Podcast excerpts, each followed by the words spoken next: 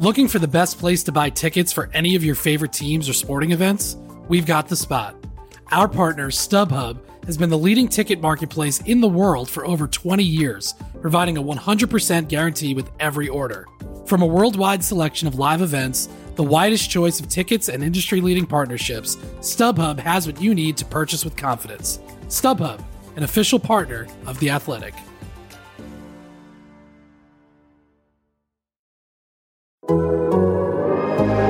Athletic. I'm sorry, you can sit there and look and play with all your silly machines as much as you like. Is Gascoigne going to have a crack? He is, you know. Oh, I say!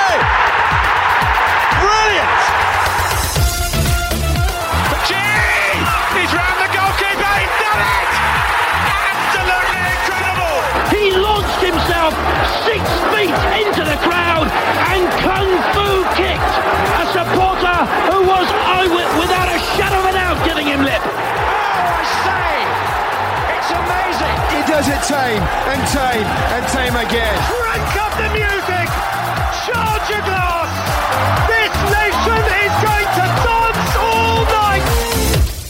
Brentford's UK garage smash and grab at the Etihad. Cottage pie for our sins. The most comprehensive post defeat fronting up in Premier League history. Peter Drury's quadruple alliteration. Confused baby related goal celebrations. World Cup snubbings. Squad announcement graphic layout woes. A definitive exploration of footballing huffing and puffing. And Jonathan Pearce digs deep for a new variation on the top at Christmas concept. Brought to your ears by The Athletic.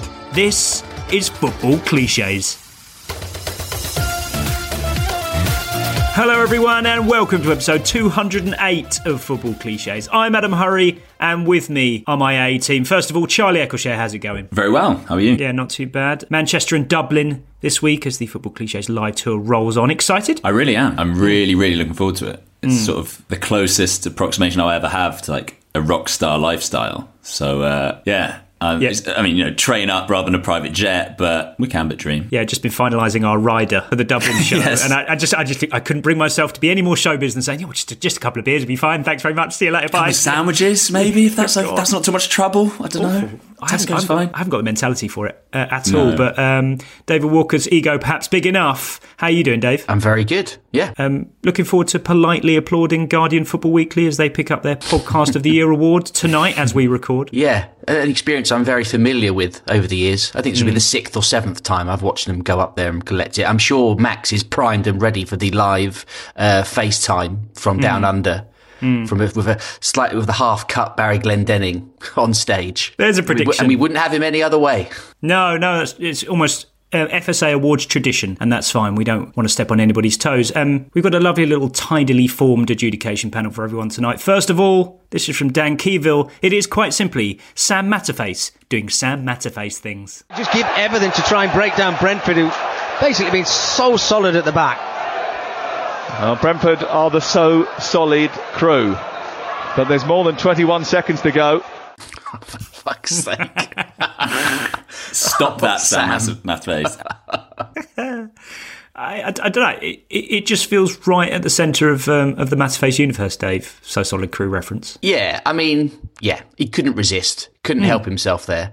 I, don't- I, I don't. I don't know if we if we'd let the clip play on, whether we would have heard Mickey Gray chime in with a with a bit of the rap or or his own Mm. reference, or did it just go straight over his head? Maybe. Elsewhere at the weekend, other curiosities included Charlie Rugby League at the Emirates. That feels Mm. massively incongruous. I was saying this yesterday. It looked. I think there was rugby league at Arsenal on the Saturday, and then rugby union at Spurs on the Sunday. And there's something very particular about seeing stadia that you're very familiar with, Hmm.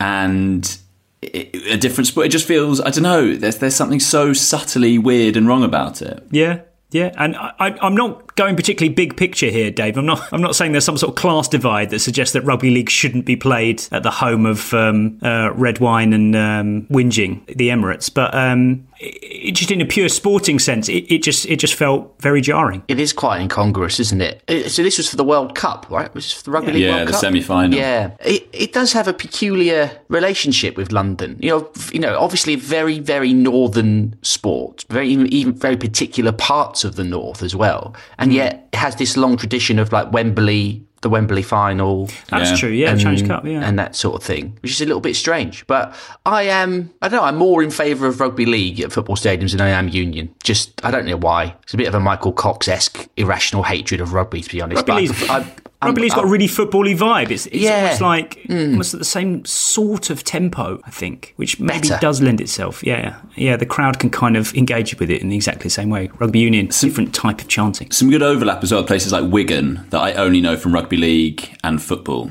Mm. They kind of seem to coexist quite happily. But also, Dave, you said like very specific parts of the north. That is true. I mean, places like Widnes, I only know from rugby league. Uh, I just can't imagine that in a non rugby league context. Widnes is just pro Evo Wigan, isn't it? the, the, the Widnes blue and white. We've lost large swathes of the northwest ahead of our trip to Manchester already. Anyway, this is. Ahead of our trip to Widnes. I really enjoyed this tweet from Chris, who said, "An interesting take on for my sins." As my partner tells me what we're having for dinner later, she texted him, "I'm afraid we have leftover cottage pie for our sins." Dave, Dave, this is uh, this is far too small small a matter for a, for, a, for my sins. uh, does she know? Does this person know about us? Is, it, is this a genuine in the wild for our sins? Couldn't rule it out. The sense I got was that it was a genuine one. It wasn't a knowing for my sins. That would make more sense. But then there's a there's another kind of Occam's razor explanation for this uh, from podcast regular Nick Miller, who implied it could simply have been an autocorrect situation. Charlie, uh, she simply wanted to say for our dins. For our right next to each other on a keyboard. Yeah, yeah I know. That makes sense. I saw, because why when, would you say it otherwise? I don't know. Is, but is is there is there a food stuff or a meal? I mean, would you say that we're having pizza for our sins because pizza's quite indulgent and sort of That's quite heavy? Angle. Yeah, it's the only angle you can go for, unless you're going like proper sort of to town. I don't know, Bob Bob Ricard on a Monday night or something. that would be very for our sins. A window into your world there. Yeah. Well, anyway, good to know that we're living rent free in the operating systems of smartphones. uh, anyway, right. Uh, always enjoy a Premier League soundtrack of booing on a winter's late afternoon, but this this was great. This is Everton fans booing off their team at Bournemouth, but uh, conspicuous mainly for its isolated enunciations of booing this is great.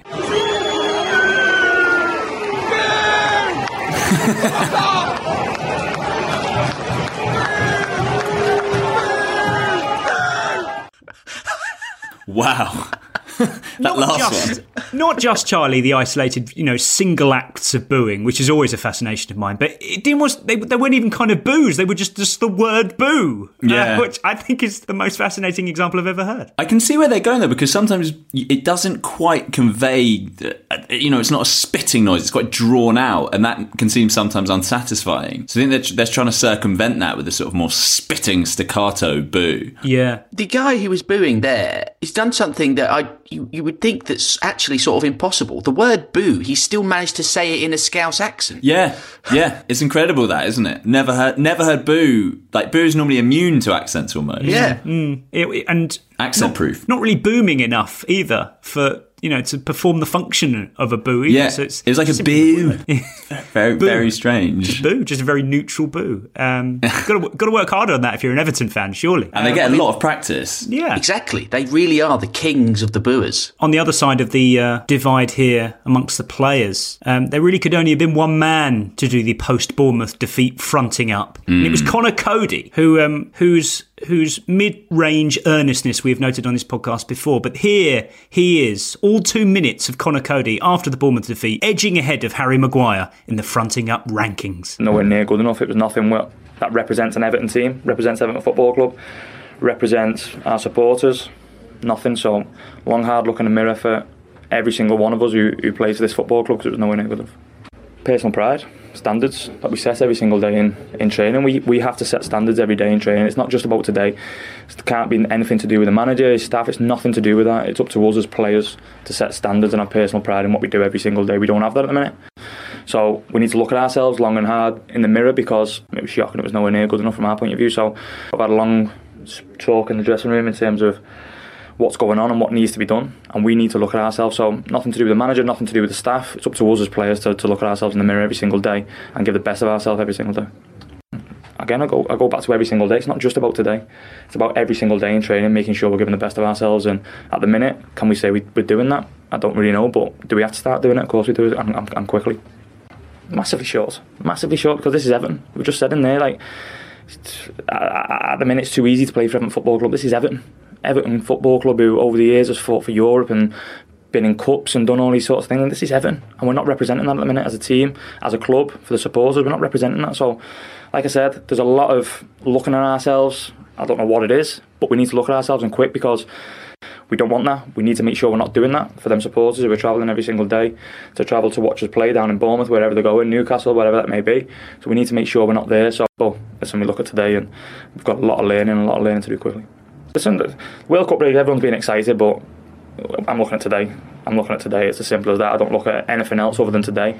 And today, for me, it'll, it'll take a lot of time, a lot of time to get over. If I'm being honest, because that feeling out on that pitch at the end of the game was horrendous. I'll be honest with you, it was absolutely horrendous to see lads going over to supporters and supporting. It's horrendous. You don't want to feel it as a as a team, and we need the supporters behind us. But how can we expect them to be behind us when we're doing that? We can't. So, listen, a lot of a lot of learning, a lot of going back to the drawing board and looking what we can do and improve, and we'll do that as quickly as possible. Charlie, Wow. it's physically impossible to front up more than that. Physically yeah. impossible. Yeah, I don't think you can do it. There, there were so many. I mean, I don't know if you've crunched the numbers, but there are some. I mean, th- there are some extra. There's some extraordinary data in there. I would have thought. What I lo- one of my favourite bits about it is the whole "this is Everton" thing because that is exactly how I think of Everton over the last sort of five or ten years. That they'll go and lose that kind of game and then complain about the fact that that's not what they're about. But it's been what they've been about for so long. Like, at what point is that not Everton? This is the existential problem of being Everton, um, uh, Dave. I mean, they are essentially the, the doldrum threshold for Everton is so wide that they are essentially always in the doldrums, and and and they rightly have pride in their existence. So those two things combined mean that you're always going to have. Mm. Yeah, we're Everton. We should be doing better. than this. absolutely. No, I think I think Charlie's completely spot on. But the way, obviously, you've the way you've edited there, like you've edited out the questions, and it just it went on so long. It's it's almost like he's talking to himself. he's, he's just in the room on his own. Just, we're Everton. We're Everton. We've got to look in the mirror. So I, I've crunched the data, as Charlie suggested. Um, uh, I think I've got this right. I mean, there's an awful lot going on in there. I mean, the, the day-to-day training ground stuff, which we haven't touched on yet. Mirrors, I, lots of mirrors. Yeah, I counted four football clubs plus another two or three, um, you know, pointed Evertons, which which is more or less an Everton football club, really. Um, three acts of looking in the mirror, be it long, hard, or otherwise. Um, um, so there's a lot, and then there's a, A long drawing- was talk as well. yeah, talk to ourselves, drawing board as well, right at the end. That's a shitload of fronting up, post fronting up activity to be done, Charlie. Yeah, I, I half expected him to say that we had a long, hard talk in there, which I think if ever there was a time, I've never heard that before, but I imagine if there were, if you were ever going to have a long, hard talk, Yeah, a lot was said. then. A lot was Yeah, said, but that'll stay in there. That'll stay Yeah, between us. A lot was said. A, a lot of home truths Yeah. were delivered, but they had to be. You Yeah. know, Yeah, a lot for of this football things. club. You know, we're not here to make friends. Yeah, extraordinary. All the stuff about learning as well was was a big thing, and that it wasn't just about today was a kind of key message, I would say, from that. Get the vision of like from what he was so banging on so much about mirrors there of like the whole Everton dressing room all sitting in you know in like a showbiz dressing room Yeah, yeah, all yeah. individually staring at each staring at themselves in the mirror all the way Yeah. around. um, now, Or they just get installed at Finch Farm, these like massive mirrors for them to just sit at in the dressing room. No stone was left unturned. How Everton turned their perfect time season around. Yeah. I know it sounds like we're kind of um, picking fun at this, and we are to an extent. Um, I, I am, as ever, fascinated by the, the, the patterns that emerge in, in all of this. But I just I thought it was a incredibly saturated example of this phenomenon, Dave. But but above all of this is the fact that this this sort of messaging does work. Fans are, to a certain extent, placated by this. You're a Watford fan; you've heard this before. Definitely. William Troost-Ekong has done this sort of thing a couple of mm. times, also a centre half. Both both of the last championship seasons, there's been a point of absolute dismal performance, fans getting on the team's back, and both times he has been said to have got the boys together before a crucial mm. match, ju- and just the players, not Yeah, the staff. yeah. Yeah, yeah. I mean, it is. It is a. It's almost a preemptive strike, isn't it? Because you can't. You can't criticize Everton any more or the players than what Coady's just done. So it does sort of leave you nowhere to go. Um, you know, when the fronting up is done to that extent, what more can you really ask for? Brutal honesty there from Conor Coady. Uh, on a lighter note, at St James's Park this weekend was Peter Drury.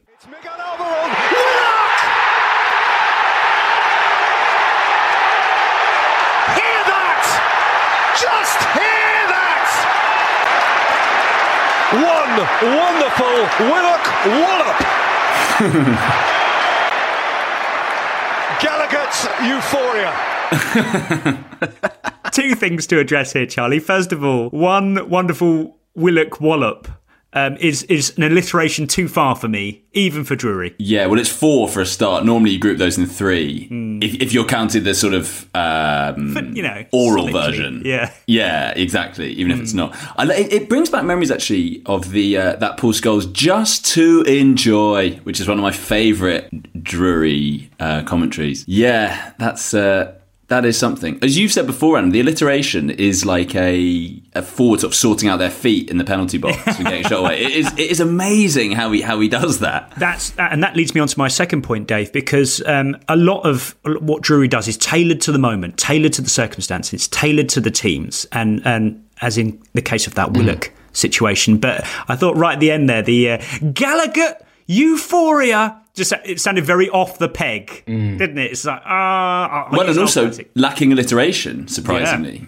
May- Maybe he thought he'd gone to the well Let's too, too much. the synonym synonyms for euphoria. I mean, glory jumps out. I know it Yeah. means something slightly different, but Yeah, it needs more emotion, doesn't it? So maybe. Euphoria synonyms. Any beginning with G? Uh, glee. But glee's not enough, is it? Gallagher Glee. I think that might have worked. Gallagher, Glee. Glee. Gallagher Glee. It works. Yeah. I'll let Drury know tonight at the FSA Awards. Right. Next up, a question from Josh Cork. Um, Charlie, perhaps one for you, given your current life circumstances. He says, when a player is celebrating a goal by announcing their partner's pregnancy, why do they simultaneously mime pregnancy with the ball and suck their thumb? Are you the wife or baby? Always irks me. I never thought about this. Which one are you? But I've but I've thought this before as well. What do you? I think the birth of a baby, Yeah, I- is more is, is more an appropriate time we than should factually address this. No, no players doing the sort of twelve week mark goal celebration. No. This is this is a post birth situation, right? Well, no, I think that has happened. There was one last season where I remember a player You need doing to get that. like a size four ball for that and go up in sizes as you go as you go through the, the trimesters. yeah, E- each trimester. It's complete bollocks. What about what gender reveal goal celebration? Yeah, you do- Come on. do- yeah. Oh, I mean, that that is something that will happen one day, won't it? Harry Kane does gender reveal in the uh, Amazon All or Nothing, not during a game, it should be said. But um, yeah, I, I mean, but but there was one because it was a player who It's did it. It's a and that- boy. a beautiful baby boy. Bouncing. anyway, carry a, on. a Blackburn boy.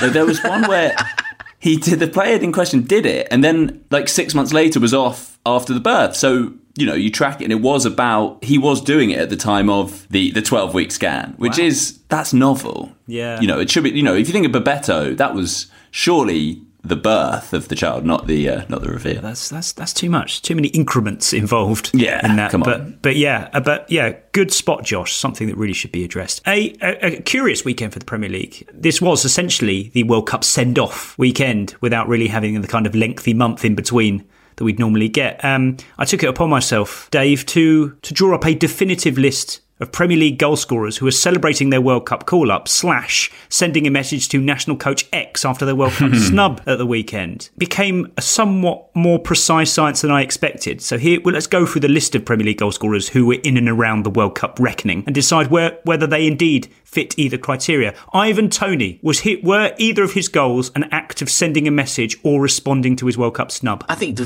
scoring two at the Etihad to win the game is the general performance. If not, you know, the goals were were sort of relatively run of the mill, weren't they? But that performance is very much sending a message. And because he was the early game as well, he, he, he could have one eye on the fortunes of Callum Wilson later on, for example, if he gets injured. And and Charlie, it superseded the, the the kind of circumstances which those goals were scored. It was it was a, a huge Premier League upset. Um, you know, the narrative was was right there in front of us, and and it, there was still talk of Ivan Toney in England. So I, I think it's I think it's uh, it gets Oh, in there. I'd go further. I'd say that's the perfect response Mm. to um, the snub. You know, it's not just any old response. That is the perfect way to respond. The problem is the ingredient that seems slightly dodgy here for me is was it much of a snub? Was he really? I mean, obviously at the top of the spectrum you've got Gascoigne hotel room snubbing. And then right at the bottom, you've just got someone who who's never really in the. Oh, no, no, Ruben Loftus Cheek, for example. I mean, that's hmm. that's not a snub, is it? So where does Toney fit? I'd say in it was, the snub I'd say, spectrum. I'd say it's enough. Like there was because he was. I'd say yeah, he was being talked about when the squad came out, he would have been on the list of I'd take him. XYZ I would picked take as him. ABC miss out. He would have been in the ABC. I Well, think. he, he is good at penalties. Great at penalties. As we, as we must remind everyone. Also, his celebration very much spoke to the idea that he thought it was a snub, you know, because it was the kind, you know, wasn't it the sort of fingers in the ears, I think, and this sort of thing. you're right. Um, Uh, but I, I don't think it could really counts as a snub uh, because he, I think I think he's only ever been in one squad. He didn't get on the pitch when he was in said squad, and for one game he didn't even make the bench. It was a long shot at best. It's not Yeah. really a snub. I mean, I do like the idea of describing him as the most run of the mill England player. As it bit, you know, as if it were a snub. You know, you talk there Mm. about Loftus Cheek, but going, you know, I- how far down the list you go. But you know, Yeah. something like Aaron Cresswell responds to World Cup snub, by Yes. setting up West Ham goal. You wouldn't rule out the use of that word. I mean, it, it does get thrown around willy nilly, but um, I there's still a small chance that Toney ends up in Qatar. You never know. Um, England can, can replace anybody in their squad through injury right up until the eve of the game, I think. So, uh, still a chance, but uh, yeah, we'll see. Phil Foden, is that a celebration of being selected? I think it is because he's young enough for it not to be like a given in his life. He's not seen it all and done it before. Dave, I think this is a celebrating his World Cup call up. He was a shoe in, obviously. Yeah, I was going to say he was such a shoe in that I don't know. It might it might be something that the commentator a commentator could sort of reach for it just as a bit of a sort of slightly newsworthy, relevant sort of line. But I don't think it really makes sense. So, but Charlie, how much how much does um, definitely being in the squad anyway contribute to this? Because I think you know if you know, if it's just a throwaway thing, ah, and he celebrated his World Cup call up by uh, scoring the equaliser at the Etihad. Yeah, I don't. Think it jars a bit. I think if you were to do that, you'd have to say something like, "Not a bad week for the 21 year old. Yeah, He scores here and uh, it's, uh, and gets his first call up to the World Cup Same squad." I think it'd have to be. fine. It would have to be more jaunty. I think, yeah, the spirit of celebrate school up would be more for your Maddisons, your Ben Whites, your borderlines. Okay, let's keep the bar high then. But it, um, it, it, it, this does highlight how unprecedented this situation is because literally we would never have had this before, right? Um, because when would a normal World Cup squad be announced? Well, immediately after the last last game of the season. Yeah. Yeah. Yeah, So that's you, true. You could have had like maybe someone like um, you know a Michael Ricketts could have celebrated his England call up after he scored a goal. Yeah, mid season ahead of an Mm. international break. But like Yeah. you've never had a World Cup to celebrate on the pitch before in that true. way. Yeah. That's why it made for such a fascinating day of study. Kiefer Moore. Yeah, Kiefer Moore, Charlie. I'm, I'm guessing you're not having this because, again, he's a mainstay of the Welsh squad.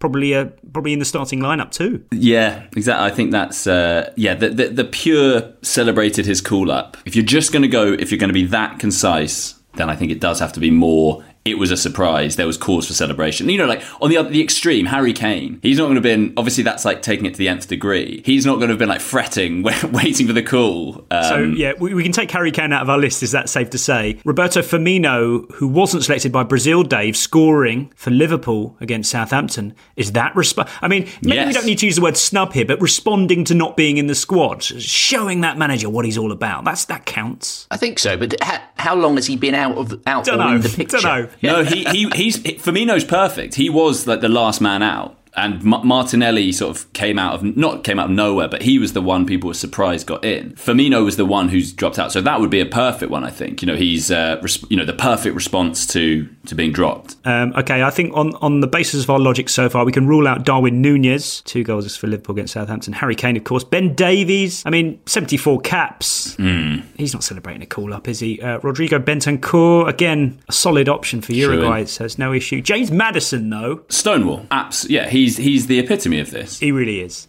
He really, and then went really off, is. didn't he, with an injury? He did, yeah. Yeah. I mean, I tweeted, and you might have other suggestions. I thought that was the most who else but goal of the season so far. I mean, that was such a who else but. Hmm. Um, just you know, he's both in form and there's a great narrative subplot. Oh yeah, I didn't it, think it had the goal to be scoring him. aspect. Oh yeah, no, fair play. Yeah, absolutely right, absolutely right. If anything, too too well. Um, Alexis Mac Allister for Brighton and, and Argentina. That's that's a good one, isn't it? That's he's essentially the Maddison figure. Um, Seems so. in a, in a kind of stature. So I'll take that. Danny Ings not being in English squad but scoring twice for Aston Villa. oh, I'm not, I'm not sure. Nah, Not sure. He's gone, right? He's out of the picture. Yeah. Um, Christian Eriksen for Denmark. Again, I mean, no.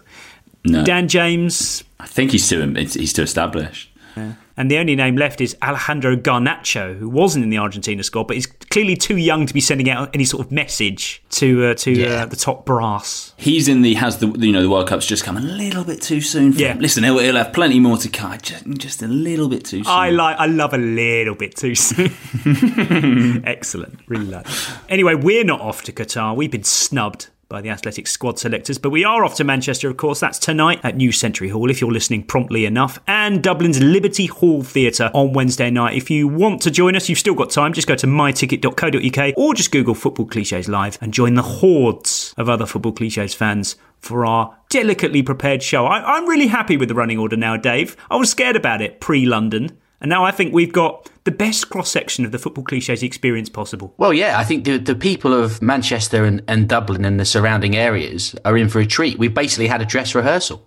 Well, Not, not that we approached it in that way. Slightly insulting to uh, to our core fan base, but still, uh, but yeah, we are we are speaks home. more speaks to our lack of professionalism in the fact that we didn't have an actual dress, dress rehearsal before Yeah. the first show. But yes, Yeah. But no nerves here. We're going straight in, and we're going to be great. Hello there. This upcoming World Cup, what are the Athletic going to be doing about it? Well, I'm James Richardson, and every night I'll be hosting a totally football show with the likes of Raphael Honigstein, James Horncastle, and the rest of the Totally crew.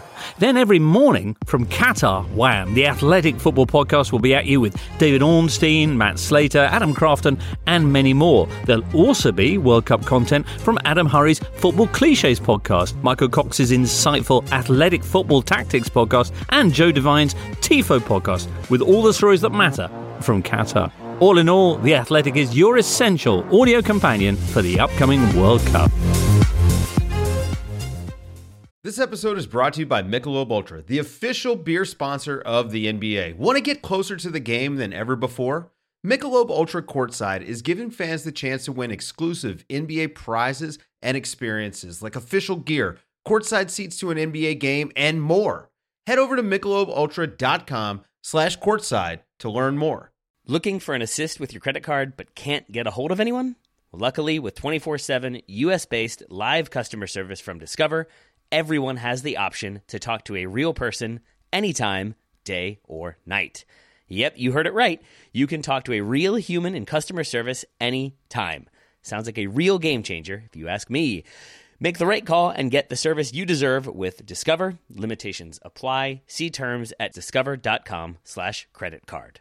Looking for an assist with your credit card but can't get a hold of anyone? Luckily, with 24 7 US based live customer service from Discover, everyone has the option to talk to a real person anytime, day or night.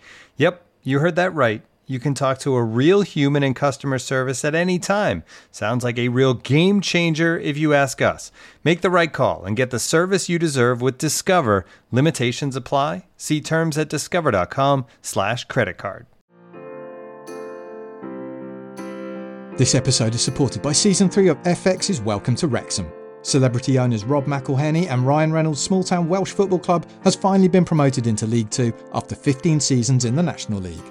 Dedicated staff and supporters celebrate the city's return to glory while bracing for the newfound challenges that come with being in a higher division. Will Wrexham AFC stand up to the challenges and rise again into League One? FX's Welcome to Wrexham premieres May 2nd on FX. Stream on Hulu. Oh, look at that! That is wonderful! Brought to your ears by The Athletic. This is Football Cliches. Right, welcome back to Football Cliches now.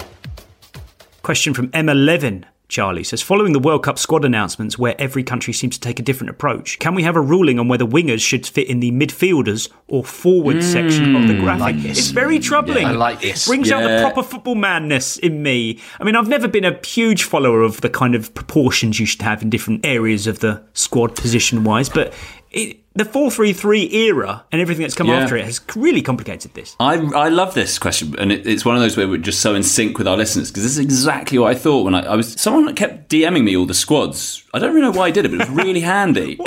so, so thanks for yeah, thanks for doing that. I assume he was doing it to many people, but it was great. But so I kept seeing these. No, obviously, no consistency across the board, and yeah, a lot of play. And you're like, why is this being done? A team's doing it because they want to have an even spread, so they feel they should like, you know, they don't want maybe you know they don't want to send out a message that their squad is top heavy or something like that. But lots of you know like Mason Mount, and I think I've seen him described diff, you know differently in lots of different. He's the um, one. He's more midfieldery than forwardy, though. Surely. He he wouldn't. The thing, I suppose, the distinction is he wouldn't play either side of Harry Kane, would he? He, he would always be a number eight sort of type, wouldn't he? I In- in could the- do it. I don't know. I think I think in Southgate's view, he has played as a kind of front front three before. in my mind, growing up, looking at all the squad announcements for the tournaments and the, and the discourse around it, it was always, do you take four or five strikers? Yes. I mean, I mean, clearly doesn't apply anymore, but that is the absolutely traditional old school dilemma: four or five. It's so right. But yeah, they were centre forwards basically, or maybe the odd support striker. But this is kind of an FPL style dilemma. I mean, I mean, you know, Salah was a midfielder in FPL last year. This year, maybe Still is, yeah. yeah. I Never mean, been a forward. I mean, but then Marcus joke. Rashford was a midfielder last. Is a midfielder. Rashford is a midfielder. It's just complete rubbish. It's complete rubbish. They know what they're doing. They know what they're doing. Uh, maybe, Charlie, Belgium's approach is the way to do it. They simply, they simply uh, graphically represented every player all in one big chunk, but in a rough order of attackingness. So they started off with the goalkeeper and Okay. just ended with Lukaku. Right. So that's the way to do it, right? That is, although that, that can you imagine the disagreements? Like, well, they probably didn't care as much, but if we were doing that, how much? Be like, no, he's a little, He sees them as more little bit more adventurous and forward thinking than me. South Korea did like a sort of Mark Carey esque data analysis depth chart. Oh, right. So with the actual Ah. formation and the players in, So- so in order. Establishing a hierarchy of Yeah, players. yeah. Well, that's not, not sure that will do for squad harmony. Not known for their infighting, but we'll see how that goes. Um, harking back to last week's episode where we um, bemoaned Graham Potter's use of the phrase huffing and puffing. Charlie. Total Vertball writes in and wants uh, us to expand on this point. He says, What constitutes a huffing and puffing in respect to trying to attack the opposition to no avail? I'm going to go with sideways passing. sterile domination. Yeah, But yeah. A very bad ratio of possession to chances created. Mm. I think huffing, huffing and puffing. There- There's definite implication there that you haven't really create, you haven't even really created much. Yeah. you know, because if you had, you'd describe that in a different way. You know, it wasn't our day, or Mm. etc. etc. Huff- Yeah, huffing and puffing is just is is not really getting anywhere. I think we're halfway there, Dave. I mean, obviously you have you have to be the team in control of the agenda. Like you have the ball, you're just not doing very much with it. Is there a physical aspect to huffing and puffing? I feel like there might, there has to be sort of lots of energy, lots of flusteredness going into it. Sort of need to chill out a bit. Is that where huffing and puffing implies? A, a sort of inefficient sort of usage of energy, perhaps. Hmm. Who sort of running most- around but not getting a lot done really. But also like the huffing and puff. If you were to if you were to sort of huff and puff in say like an office situation. You, that would that would be like sort of being a bit petulant and a Kicking bit up a sort fuss. of moaning and oh he's sort of mm. huffing and puffing again puffing not getting his own way. But in this te- in this sense it's more of described as we did our best we tried but today it just wasn't we, our best wasn't good enough. We didn't really get going. Charlie, who are historically the most huffy and puffy team you can think of? I'm thinking England in pretty much any tournament game where they've been forced to kind of chase it. Well, also because huffing, we we've always been described. You know, we've wilted in the summer heat and all of that. So I think that's kind of linked as well. You know, lot, lots of huffing and puffing, but just, you know, Is it really hot enough in, in Qatar to wilt? Because I hear a lot about the heat or the you know the more temperate climate in over there in the winter. I haven't actually checked the temperatures. What are the temperatures in Doha? Is it wiltable? Ooh, that's a really good I don't think it It's- is. It is Maybe it's the today. humidity. In Doha today, it is 31 degrees. Oh, Oh, yeah, Anything wilt above in that. 28 is wilt. Humidity Yeah. of 51%. Mm. It's interesting on, on which teams. I mean, yes, sometimes they created a lot, but Graham Potter's Brighton, I think, sometimes were quite huffy and puffy. Oh, right. They, they but- sort of. but I do think an important bit for the huffing and puffing. Brighton, a team like Brighton, they're a bit too tidy and neat to be huffing. There's- Huffing and puffing is like there's a little bit of a raggedness to it, a little So bit of a. Chasing balls down mm, cul-de-sacs yeah. is very Mm. huffy and puffy. Sort of mm. yeah, yeah, basically running the ball into brick walls. I, I kind of agree. If you're if you're too tidy a team that's still not getting anywhere, that's not huffing and puffing. That is looking a bit blunt, perhaps. You know, Lacking a cutting- yeah, yeah, cutting exactly. edge. I think that's different. I think that's definitely different. I think there has to be an element of basically we've run out of ideas here, but we Yes. are. Yeah. Okay. On a similar note. The kind of grey area between what counts as, as controlling a game and then really breaking through. This is very interesting from Henry. Here's a clip from uh, Liverpool versus Southampton. Here's Alisson keeping the Saints at bay in the latter stages of Liverpool's 3 1 win at Anfield. Whizzed over towards Adams. What a save that is. A stunning stop from Alisson. He has kept Southampton quiet at times today. Henry asks, hmm. Charlie, the commentator says Alisson has been keeping Southampton quiet with his saves in the game. Surely a goalkeeper can't keep a team quiet because the act of them getting shots off is being noisy in the first place. Bang on! Yeah, that is that is spot on. I've never heard a goalkeeper keeping. Uh, yeah, he really kept them quiet. Yeah, that's a centre back's job or a defensive midfielder or someone. And often talks about an individual player as well as a team. You know, he's, Yeah. he's really kept Salah quiet today. Alisson really had Che Adams in Che his back Adams in his pocket back today. pocket. Oh, God, that would really be uh, problematic. Um, I wouldn't. I wouldn't accept that one. Just mark, marked him out of the game. But a goalkeeper At can keep a team at bay, right? Yes. Keep them at bay. Yeah, because they're the last line of defence. Absolutely fine. But yeah, um, just the sort of subtlety we were after. Thank you, Henry. That was really, really good. Right. Love this question from Andrew Howe Ely, fast becoming a premium contributor to the, to the Football Cliches podcast. He asks Dave, does any current Premier League player have as much future interim manager energy as Adam Lallana?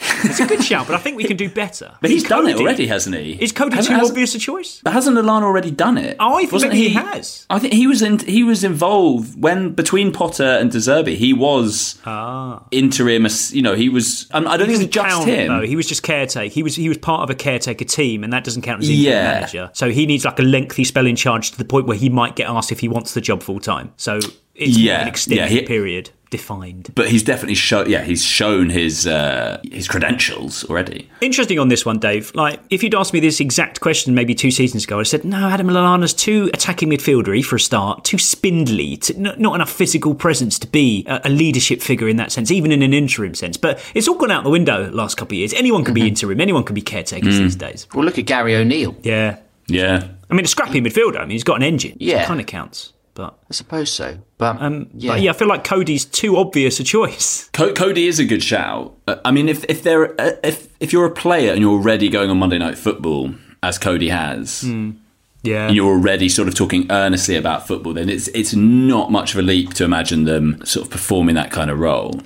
it, the, the fronting up sort of interview, or is already we've, we've already basically already heard it on today's episode. You imagine that first. We've not been good enough. But he he would he would say exactly the same things, but just transpose that to look, I'm the manager, that's on me. You know that Yeah. sort of thing, rather than as he's doing currently, which is no, it's on the players. I'll, I'll, do this job for as long as I'm asked to. Yeah, and, exactly. uh, yeah, I'm not looking any further forward than that. But yeah, Adam Lallana is is something of a good shout, despite Charlie Spanner in the works there. Um, interesting one from Matthew Arnold. Uh, I, want, I want to ask a question first. Says, How many ways do you think there are of saying a team is top of the league table at Christmas? There, there are a couple that leap out. Mhm. Top of the tree, Christmas number one. Good, leading Top the way, going into the festive period. I mean, I mean, Christmas has an awful lot of second mentions available to it. Of course, uh, over in Germany, they um, they formalise it with Herbstmeisterschaft, which is autumn champions. So that's a thing. You can be the halfway champions essentially in Mhm. Germany. Um, but of all the kind of vague ways that you can you can mix up the variables of being top of the league and Christmas time, I never really considered this from Jonathan Pearce. 10 of the last 13 sides, top on Christmas Day, have gone on to win the title. But not since 1948 have Arsenal managed to hold on to the Yuletide supremacy and take that crown. Yuletide Supremacy is going straight to DVD. Very good. That's so good job because the clip there you sh- is right from before the game's even started. So it's not like that is a second mention. That is the first mention. Yuletide Supremacy. It's like, yeah, the battle for Utah, Yuletide supremacy moves over to Molineux. That's Very Premier League, isn't it? Yuletide Supremacy. I love it. I think it's got Love some it. wonderful poise to it, Dave. And Yes. it doesn't feel like a digging for second mentions either. It feels like he had real confidence behind it. Oh, yeah, all for it. Really good. Fantastic. Right. Well, that leaves only one thing for today's adjudication panel, and that is Keys and Gray Corner.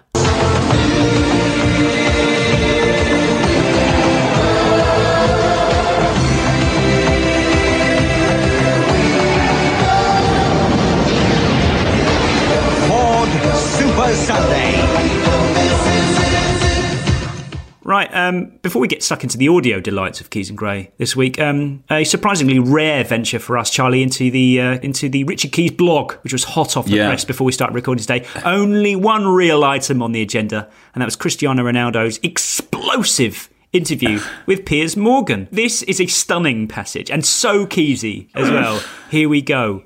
Rarely have I read such self centered, self pitying tripe. Who on earth is advising Cristiano Ronaldo these days? Perhaps nobody, which is why he stumbles from one tantrum to the next PR disaster almost daily. Before I go any further, in case this blog somehow finds its way to him, I respect you, Ronnie. I respect what you've achieved in football. I respect that you've been the greatest player of your generation, proving what a talent you are in four different countries, ripping up record books as you went. Amazing. In case yeah. this blog somehow finds you.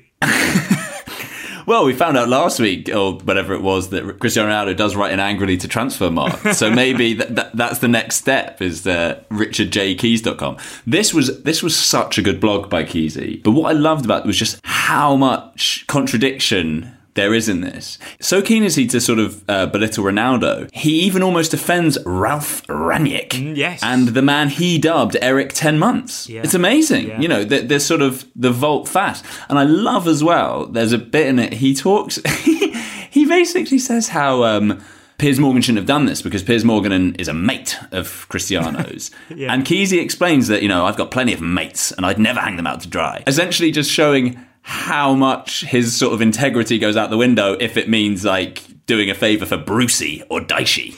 but sort of presenting that as like a, a sort of a really good attribute that he has. He goes really hard, Dave, on on, on sort of how to be political and uh, and diplomatic with your pals in the media. And if there's one line that could be taken out of context quite comfortably and just enjoyed in isolation, it's simply the words, "I've never fried a mate." Amazing. It's like he's being interrogated for a crime. So I'm not going to give you names. I've never fried a mate, and I'm not going to start now. I've never fried a mate. where would I? do- Where would Keys have heard that term? Like he must have heard that from one of his proper football men mates. He's yeah, exactly. me.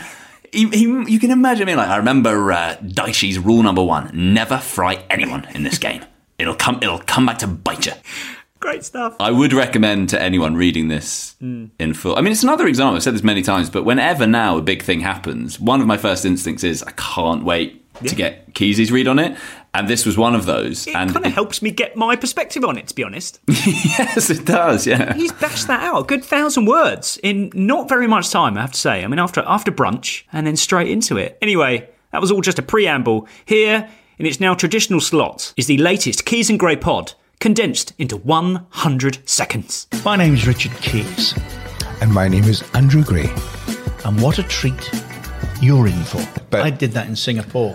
Fuck all dropped my way. In When? fact, Gareth Southgate has named his squad mm-hmm. for the World Cup. Brazil. if, if you if you look into the minutiae, Maradona, Argies, we we win that, we win the tournament. Uh, Waddle's penalty, semi final, we Maybe. win that, we win But the tournament. I don't want to hear football's Let- coming home. Oh, you'll hear it all I right. do not Don't want to hear that that. song at any point I'll tell you when it starts. It, it is so antagonistic to people that live and work abroad and, and teams that don't understand. You will that. hear it. I've always said this. It, it's a it's been a terrific song for those at home to, to Get behind. uh, enjoy, get behind, understand the irony of the words. But but but abroad, outside of the borders of the UK, people don't do irony. They they just see it as as, as a arrogance. Arrogant. Uh-huh. Bury it, please. Don't play it. it enough. Um, Aston Villa paid Rangers four point two five mil in compo. After I I asked to Geraldine, my wife, I said, "What do you think of that?" There's like Thomas Hardy. She thinks it's more like Oliver Hardy. So, um, Very good. Very good, Geraldine. Lovely. Uh, anyway, so son, you and I are going to fall out. And I stupidly said to him, "Well, why is that?" And he said, "Because you haven't had a kick." And I said, "Well, it's down the left hand side the whole time." And he said, "So it should be, son. He's a genius." And uh,